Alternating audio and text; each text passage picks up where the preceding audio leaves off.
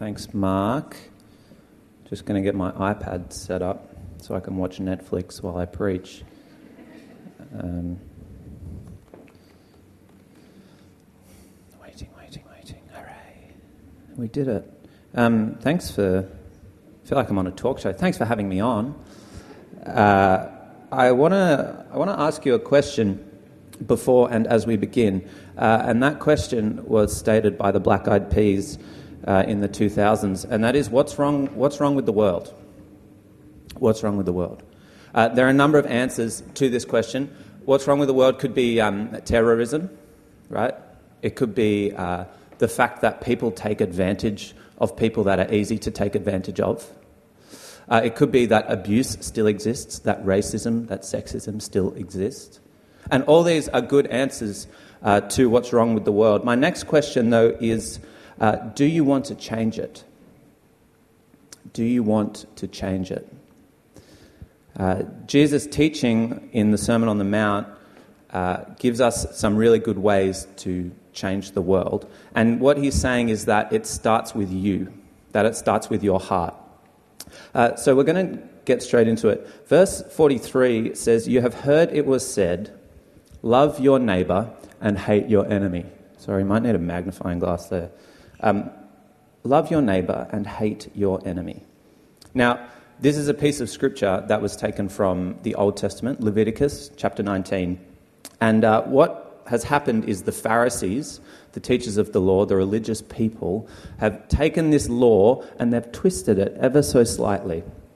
Uh, now, the Pharisees are people that are actually a lot like me. Uh, I'm a uni student. And the thing about uni students is often they know more about what they need to do to pass the course than they do about the actual course, right? So, where I'm at uni, uh, you need 50%. You need a mark of 50% to pass any given course. And you can look at that in two ways. You can say, this is the 50% of the things that I have to do to pass, or here's half the things I don't have to do and still pass, right? So I remember going into a Shakespeare exam uh, a couple of years ago, and I knew there, there were three essays, or two essays, uh, each worth 25 marks each. And I knew that both of those combined, I needed a total mark of 14 to get 50% overall.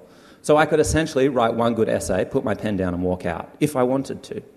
Right? And this is what the Pharisees have slowly started to do. They, they don't ask, What do I need to do? They ask, What do I not need to do?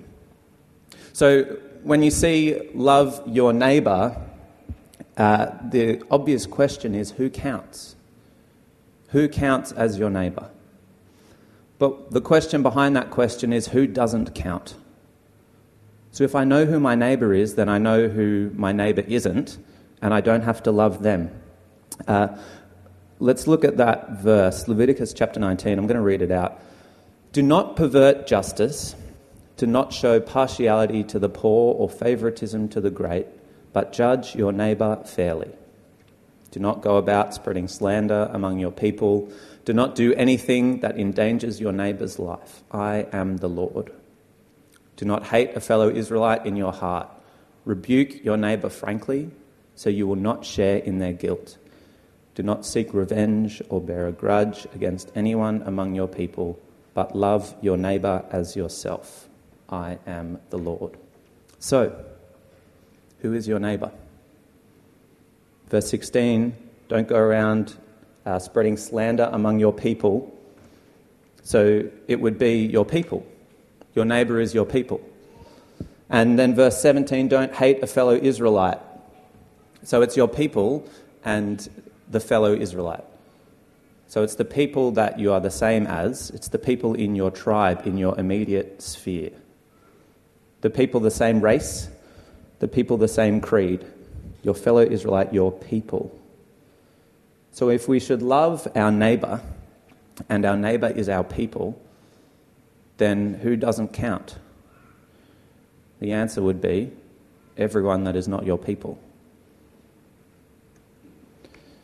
So uh, the commandment says nothing about loving enemies in Leviticus 19, so I can hate my enemy. And in the immediate setting of Leviticus 19, your neighbor was your people. Right? So love your people. It's just your people, which for the Jewish, the Jewish people at that time, the Israelites, ironically, it meant that the neighboring country, the Canaanites, did not count as their neighbor. So they could hate the Canaanites because they did abominable things and they were gross and uh, they, they were sickening, but that's okay because they didn't count. For the people that Jesus is talking to in Matthew chapter 5, the invading Roman soldiers were not Jewish people. They were not my people, therefore, they did not count.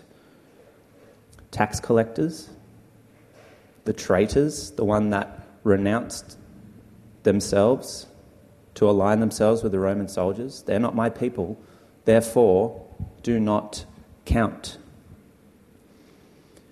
Uh, the thing about this is, uh, a good rabbi like Jesus didn't just read the scripture that let him do the things he wanted to do.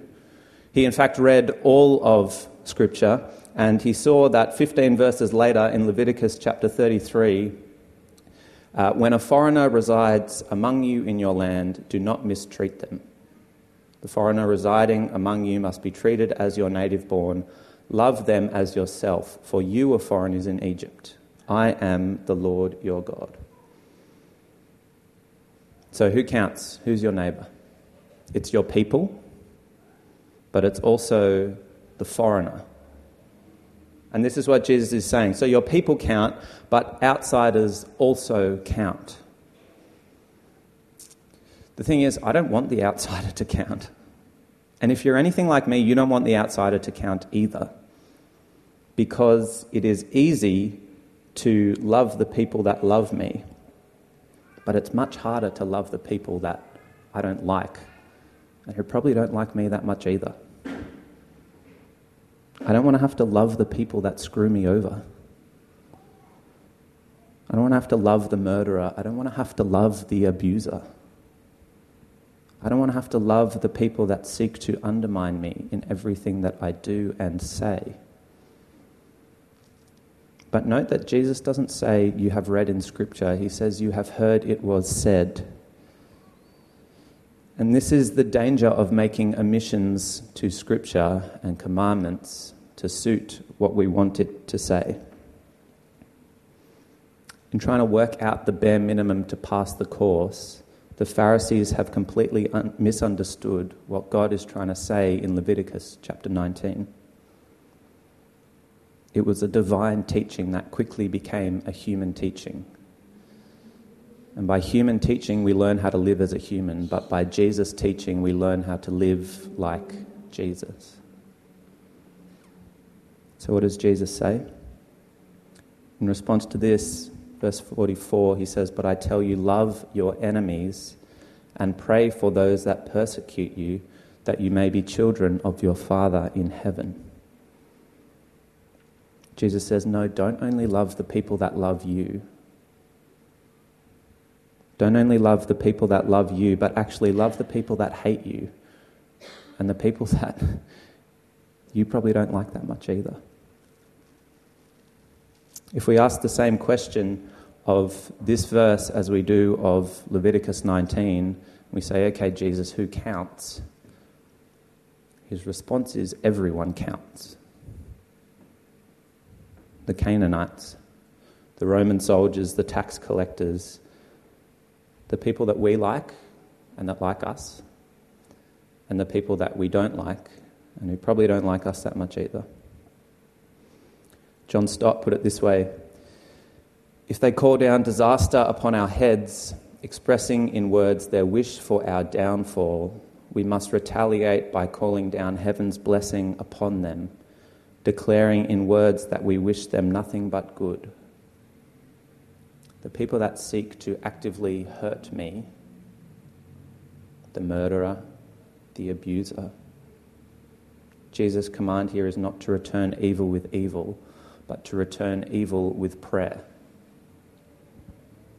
Okay, we're going to take a brief Haddaway and Tina Turner break to ask two questions What is love, and what's love got to do with it?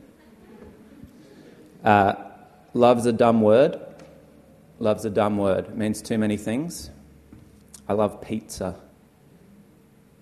When I say I love pizza, what I actually mean is I prefer pizza to other foods.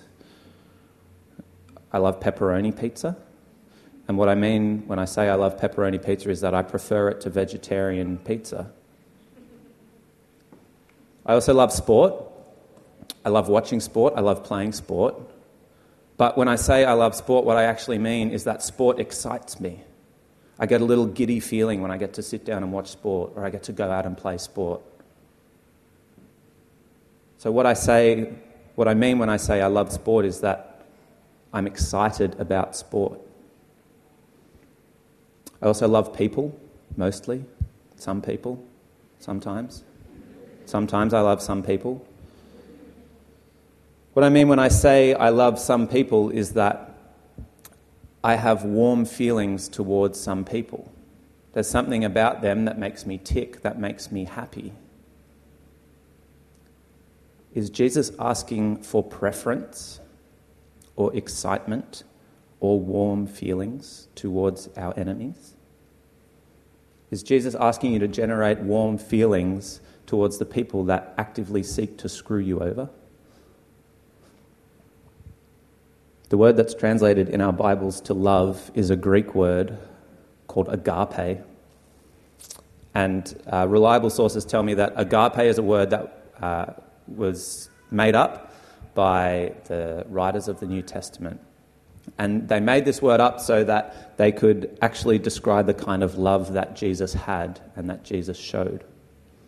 If you want to do more on uh, agape, quick YouTube search, agape. The third video is by a group called the Bible Project, and that's really helpful.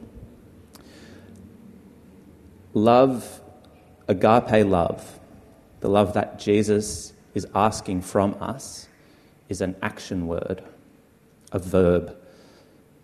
By showing agape love, you choose to view someone in a certain way. You choose to see them the way Jesus saw them. More John Stott for you. To love them is ardently to desire that they will repent and believe and so be saved. So to love someone is not to prefer them or to be excited by them or to have warm feelings towards them, but rather to love someone is to see them the way that Jesus saw them precious and beloved.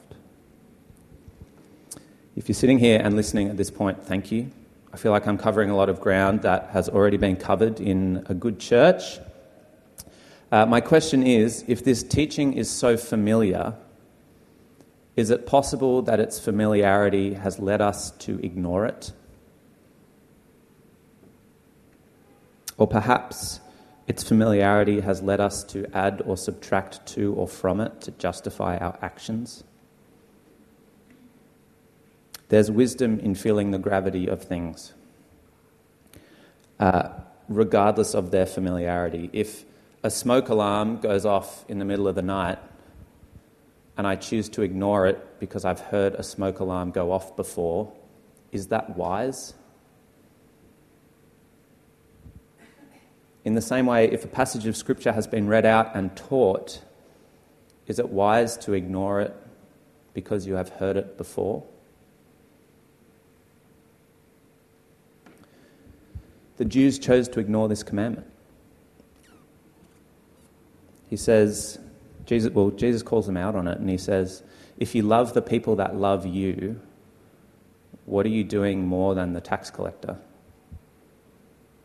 What's the point? If you do what is easy, you'll get reward. You'll get no reward.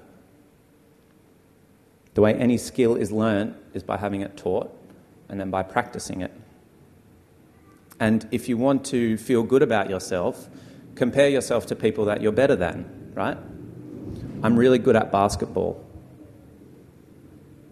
But my point of comparison is the youth that I play against on a Friday night. If I would compare myself against a kid, I would destroy them because it's not a fair comparison. Watch this clip. This is NBA player Dwight Howard. Roy Hibbert. Tonight we've seen Dwight Howard, who's posting up and dunking on little kids right now. That's not right, but still, that's Dwight being Dwight. I ask you. The difference he made in that Miami series, you know, pushing those guys uh, literally to the end. You see the value inside. Isn't that beautiful? If I want to get better, I should not do what is easy. I should do what is difficult, what is hard. Uh, what Jesus is saying is that by comparing yourself to people that make you look better, you're actually no different to anyone. So if, if the Jews are comparing themselves to the tax collectors, which is what Jesus says in this passage, what reward will you get? The people you think you are better than, you're actually no better than. So let me say that to myself, Jono.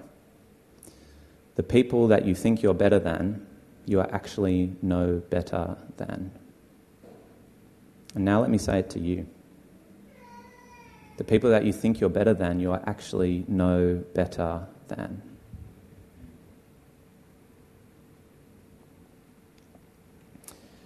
Uh, Jesus is saying that the tax collectors, the people that the Jews thought they were better than, also love the people that love them. The pagans, the people that do all manner of atrocities, they love the people that love them, and they hate the people that hate them. Not only are you just loving the people that love you, you are also just hating the people that hate you which is really just retaliation. We, we repay evil with evil.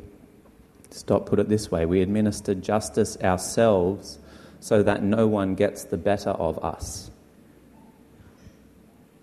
And then Plummer put it this way to return evil for good is devilish, to return good for good is human, but to return good for evil is divine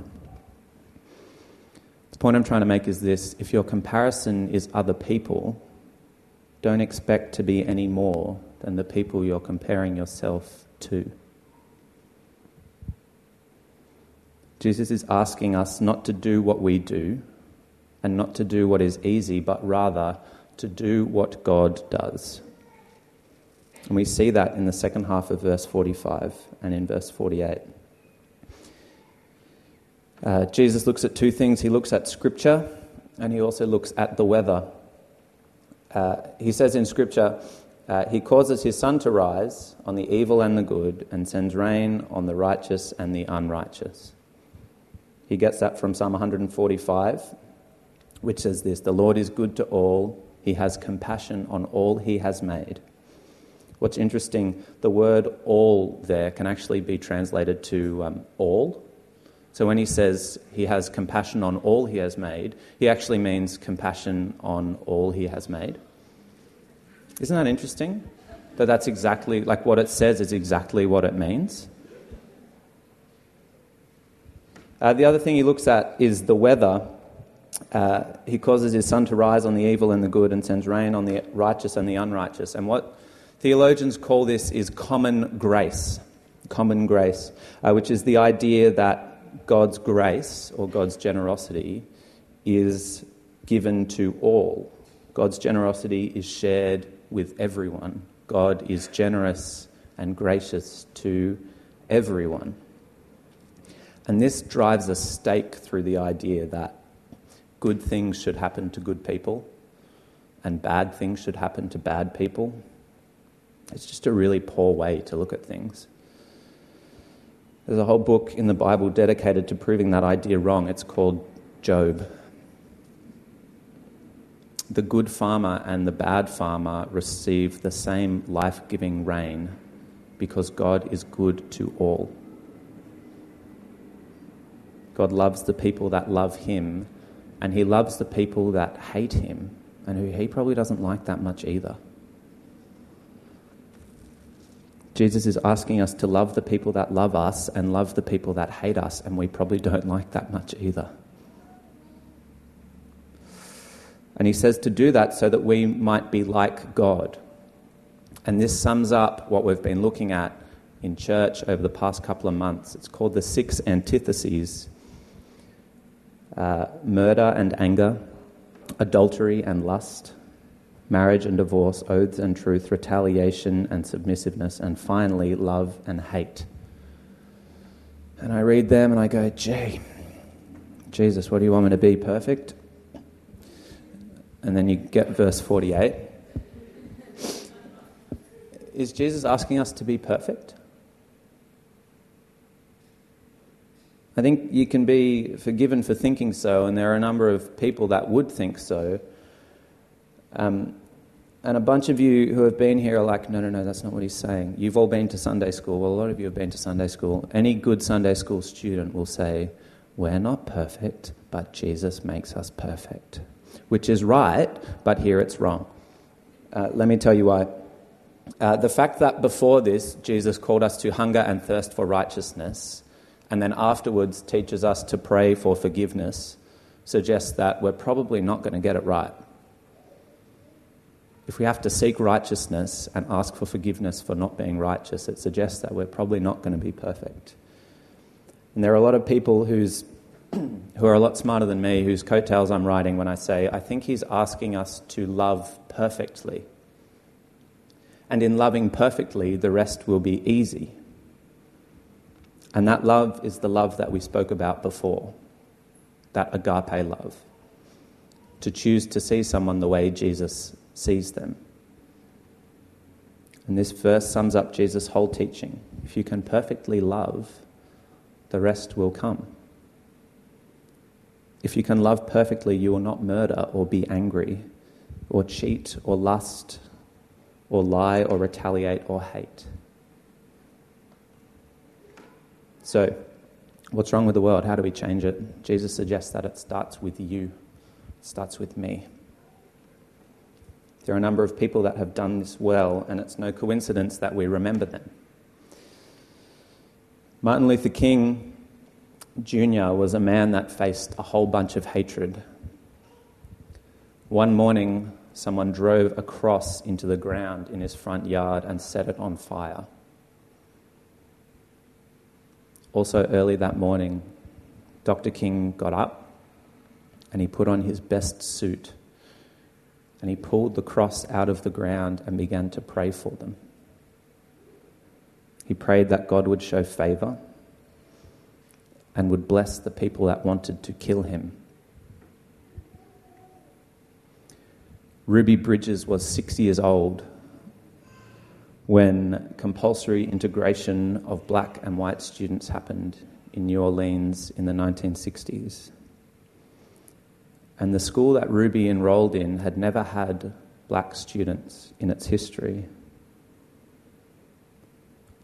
By the time the school term was due to start, every other African American student was removed because of the threat from white racists. And then, in protest of Ruby remaining enrolled, the white people pulled out too. Every morning to get to school, Ruby would have to be escorted by local police through an angry mob yelling violent threats and vile insults about what people would do to her or her family unless she removed herself from the school. What's more than that, the government flew in federal marshals because they couldn't trust the local police to keep her safe. One morning, Ruby is walking to school through an angry mob of people trying to kill her, and she stops and says something. And when she was asked later what she said, her response was this I slept in this morning and I forgot to pray for them. So when I remembered, I stopped and I prayed for them. She stopped and prayed for the people that wanted to kill her One morning, a similar prayer was said. One morning, walking through an angry mob towards a cross in the ground, Jesus prayed for the people that wanted to kill him, asking for their forgiveness. And if the cruel torture of crucifixion could not silence the Lord's prayers, what pain, pride, prejudice, or sloth could justify the silencing of mine, could justify the silencing of yours. Jesus is not asking us to do any more than he did for us. Don't leave today without praying for someone that hates you. Don't leave today without thanking Jesus that he did the very same to you. Ask him to help you to love the people that you would rather just be angry and bitter towards. Choose to see people the way God sees them. And choose to call down heaven's blessing upon them. I'm going to pray that we can do that now. Lord God, thank you that even while we were your enemies, you prayed for us and that you chose to love us. Father, I ask that uh, you will help us to do what you did for us to other people. Lord, I ask that uh, when we are angry at people, or when people wrong us or mistreat us, Lord, that you might help us to see them the way that you see them